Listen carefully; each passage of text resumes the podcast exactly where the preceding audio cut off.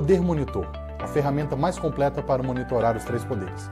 Acesse agora poder.cc/monitor e ganhe 30 dias grátis. Olá, este é o Poder Entrevista. Eu sou Guilherme Faltenberg e vou entrevistar a presidente da Abrig, Carolina Venuto. Carolina tem 37 anos e está terminando seu segundo mandato como presidente da associação que representa os lobistas. À frente da entidade, construiu uma frente parlamentar para representar o setor e viu o projeto que regulamenta a profissão ser aprovado na Câmara dos Deputados. Carolina, obrigado por ter aceitado o convite para essa entrevista. Imagina, Guilherme, eu quem agradeço. Terceira vez aqui com vocês, então estou muito feliz. E agradeço também a todos os web espectadores que assistem este programa. Essa entrevista é realizada ao vivo no estúdio do Poder 360 em Brasília, em 7 de dezembro de 2023. E para ficar sempre bem informado, inscreva-se no canal do Poder 360, ative as notificações e não perca nenhuma informação relevante. E eu começo a entrevista perguntando: Carolina, eu citei aqui duas realizações ocorridas na tua presidência da Brig, mas gostaria de te ouvir. Quais as principais realizações que você acredita ter feito à frente da entidade? Bom, Guilherme, o slogan da nossa gestão é a Brig não para.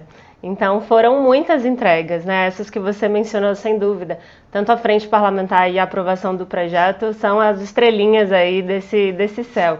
Mas teve muito trabalho, foram mais de 200 pessoas capacitadas nesses dois anos, foram mais de 30 eventos realizados, mais de 20 reuniões com autoridades. A gente pode destacar, por exemplo, o ministro da AGU, que foi super simpático ao tema, também a proposta de regulamentação do lobby. Então, o atual ministro, você isso, disse. Isso, isso, tá, exatamente. Jorge Messias. Exatamente. Nós estivemos com alguns, bom, com todos os ministérios que interessam a nossa atividade e ele foi, sem dúvida, é, quem nos recebeu de forma mais positiva, então foi muito produtiva a reunião que tivemos com ele.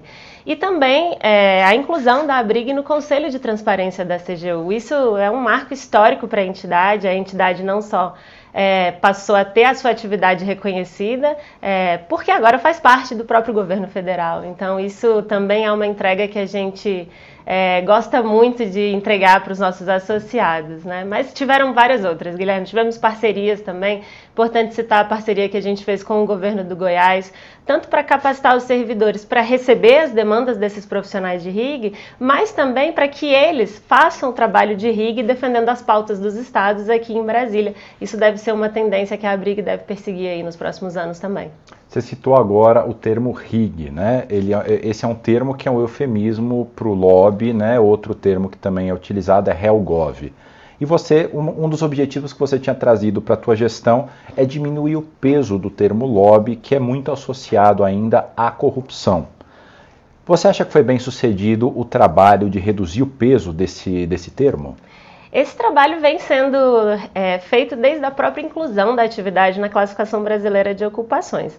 Então, a gente usa essa alcunha nas relações institucionais governamentais porque é de fato como o Estado nos reconheceu. Nós somos profissionais que fomos classificados com esse nome. Agora, claro, como você bem falou, o termo lobby ainda tem uma carga pesada, pejorativa, e eu até, é, Guilherme, saúdo aqui no seu nome, mas a toda a imprensa brasileira, porque é, houve de fato essa sensibilidade né, de entender que existe diferença entre lobby criminoso, é, entre rig e crime. Então, é, isso a gente tem percebido e eu acho que a virada de chave tem sido esse entendimento da imprensa, né, da grande mídia. Nós, como Abrig, nós fizemos, nós fomos para São Paulo é, no ano passado e a gente fez reunião com praticamente os editores de todos os grandes veículos. E a gente fez reunião exatamente nesse sentido. Olha aqui, nós somos esses profissionais, a gente faz isso, isso é diferente daquilo. Então, sem dúvida, é uma percepção de que a imprensa já tem tratado a gente com é, o devido respeito que a gente merece. E para os lobistas, qual que é o principal nome que vocês gostam de dar para o pro profissional que exerce essa atividade? Lobista, Helgov, qual que é o preferido? É profissional de relações institucionais e governamentais.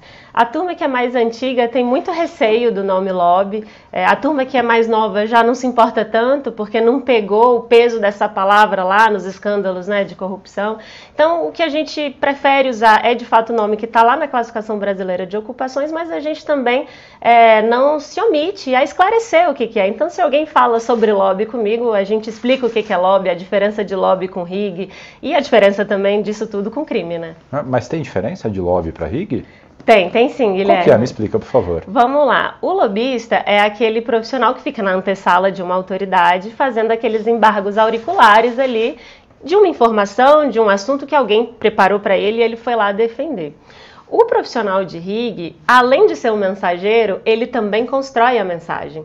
Então foi isso que foi incluído na classificação brasileira de ocupações. O lobby é uma parte daquilo que a gente faz. Uhum. A gente é especialista em políticas públicas, então a gente estuda, faz pesquisa, monta materiais, formas de se comunicar mais estratégias. Então tem um, um monte de especialidades que a gente coloca em prática na nossa atuação que vai além apenas ali dos embargos auriculares na antessala de uma autoridade autoridade. E no passado não era assim, os lobistas do passado não faziam essa construção de narrativa, essa construção de, é, da percepção em torno de, de um tema, de uma política pública? Ah, fatalmente deveriam existir lobistas que faziam, mas o fato é que a profissão, a atividade, perdão, ela foi se profissionalizando nos últimos anos e ela foi tornando cada vez é, mais pesada mesmo, assim, de, de relevância. Né? Então, desde a, a, classificação brasileira de ocupações é um marco em 2016, e a partir daí a gente percebe que a gente pode fazer mais do que ser apenas mensageiro. Então, vem sendo uma construção dos últimos anos para cá. Uhum. E o projeto que regulamenta a profissão foi aprovado na Câmara dos Deputados e está no Senado já há algum tempo. Por que, que ele ainda não evoluiu na Casa Alta? Guilherme, a gente pegou uma virada de legislatura, de governo. É, começamos o novo governo com votações muito importantes no Senado, né, inclusive como a reforma tributária, é, lei de offshores, enfim, uma série de outras propostas que eram relevantes. A gente sabia que seria um desafio, né, um, um ano inicial é, conseguir fazer tramitar um assunto que é tão complexo, apesar da, da, eleição, da eleição anterior ter renovado é, pouco o Senado, né? É, são novos atores, novas pessoas com quem a gente tem que explicar, sentar de novo, trabalhar. Então a gente compreende e a gente tem também é, a noção de que isso tem que ser rápido, mas não precisa ter pressa. Então a gente, enquanto houver insegurança de alguma parte, a gente está apto e pronto para conversar, sentar de novo, negociar de novo, enfim. A acho que tem que tomar o tempo que precisa ser tomado. E já tem alguma previsão por as públicas e ainda não foi votado na comissão? Isso. O que, que falta para ser pautado na comissão? Olha, a gente tem dialogado bastante com o relator, o senador Isalci, ele inclusive foi até a nossa casa, né? Ele foi na briga, recebeu todos os associados, endereçou as demandas. Então ele foi muito receptivo e ele compartilhou conosco que precisa de um time, né? No Senado, diferentemente da Câmara, isso os senadores costumam falar, a Câmara frita, o Senado assa, né? Então no Senado as coisas precisam estar muito bem endereçadas para que elas de fato avançam. E esse primeiro ano foi um ano de agendas econômicas importantes para o país que eventualmente inviabilizariam uma boa discussão nessa pauta que é tão intrínseca à democracia. Então, a gente acredita que foi realmente essa externalidade do período, mas eu tenho convicção de que o Isalci está engajado na causa, ele já compartilhou conosco isso. O próprio presidente também da Comissão de Transparência, o senador Omar, já sinalizou que assim que o parecer for apresentado, ele irá pautar na comissão. Então, vamos dar tempo ao tempo, é, mas sem se demorar também é, no acompanhamento disso.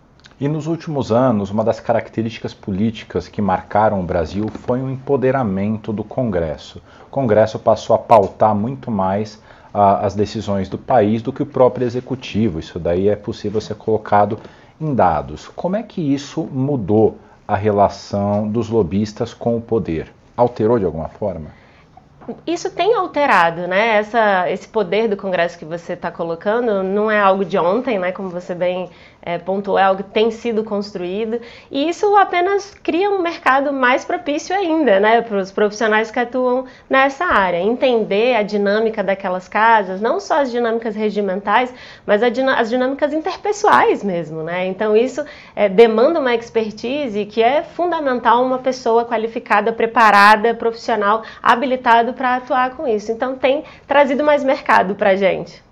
Então tem ampliado aí o número de, de, de lobistas em função dessa, dessa mudança aí lenta de poder que está acontecendo. Sim, tem sim, tem ampliado, é uma percepção, as, as próprias empresas entendem né, que é arriscado não trabalhar sem conhecer né, a seara política. Então, essa, essa força do Congresso, que tem um, lado muito mais sensível do que o Executivo. O Executivo é muito mais técnico.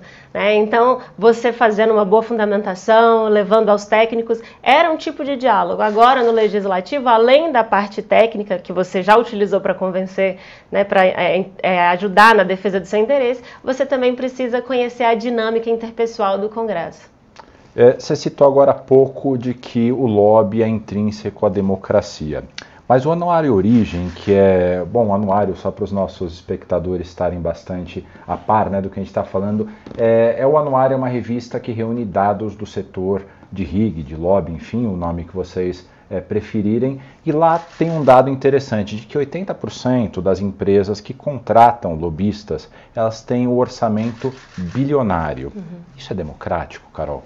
é democrático da mesma forma que o próprio anuário traz também como vem crescendo essa atividade no terceiro setor.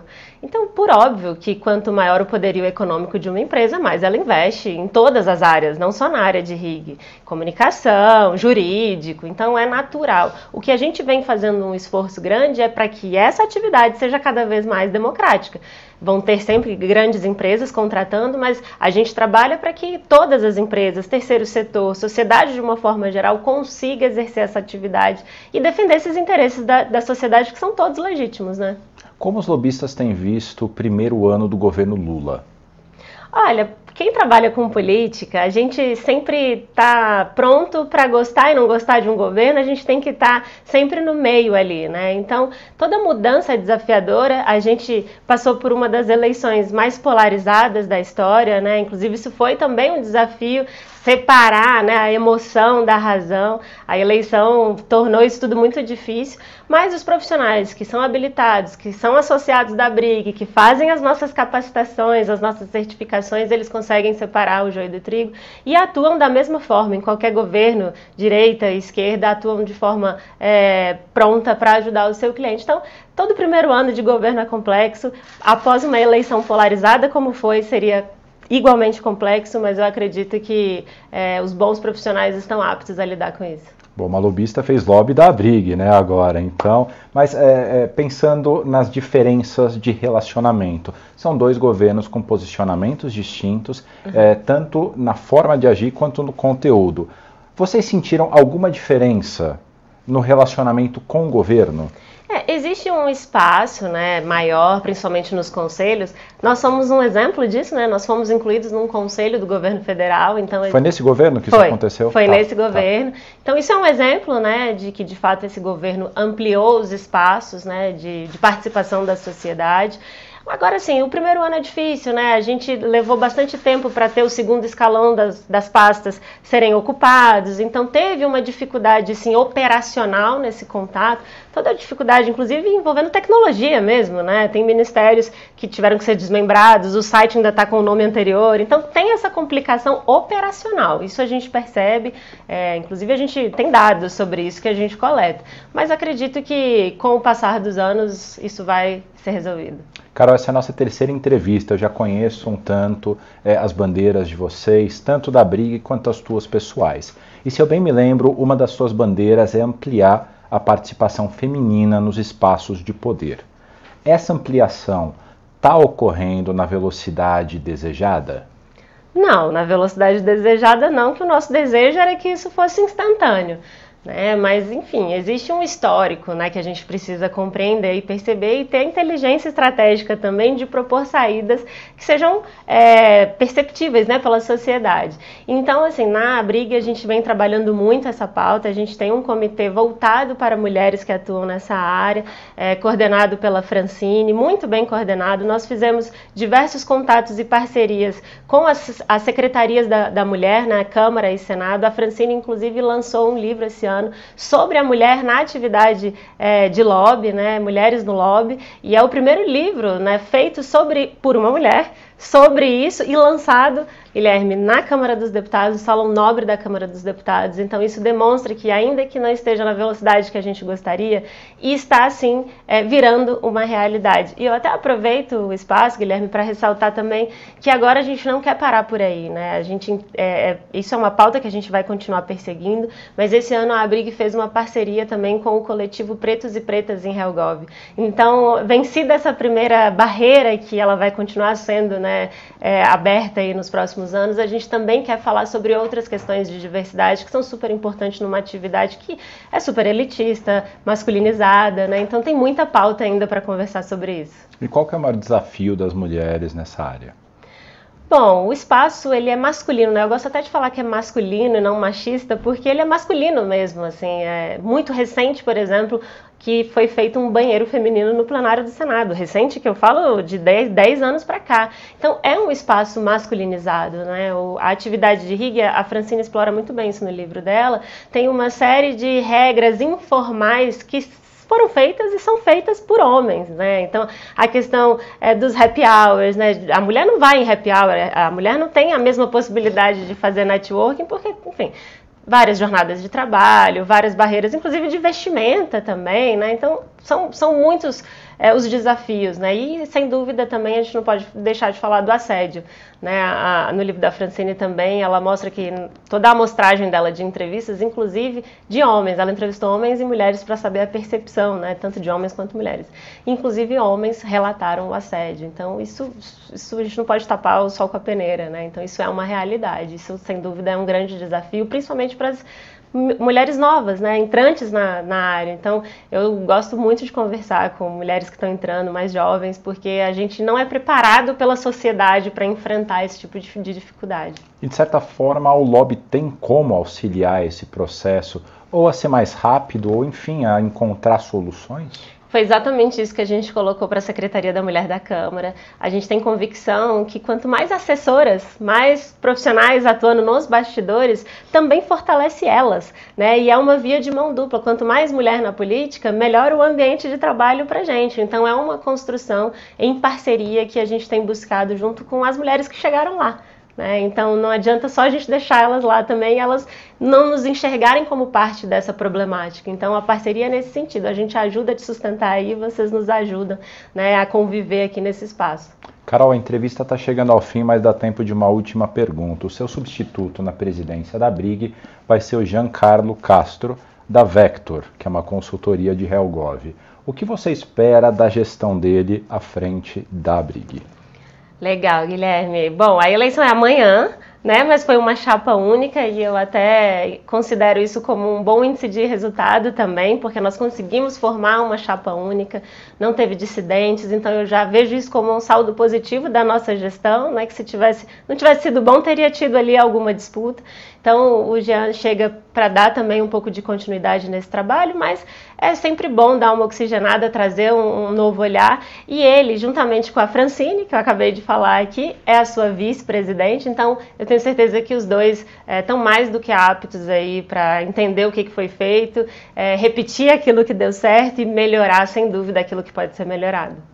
Chega ao final essa edição do Poder Entrevista em nome do jornal digital Poder 360. Eu agradeço a presidente da Brig, Carolina Venuto. Eu que agradeço, Guilherme, estou sempre à disposição. E agradeço também a todos os web espectadores que assistiram a este programa. Essa entrevista foi realizada ao vivo no estúdio do Poder 360 em Brasília, em 7 de dezembro de 2023.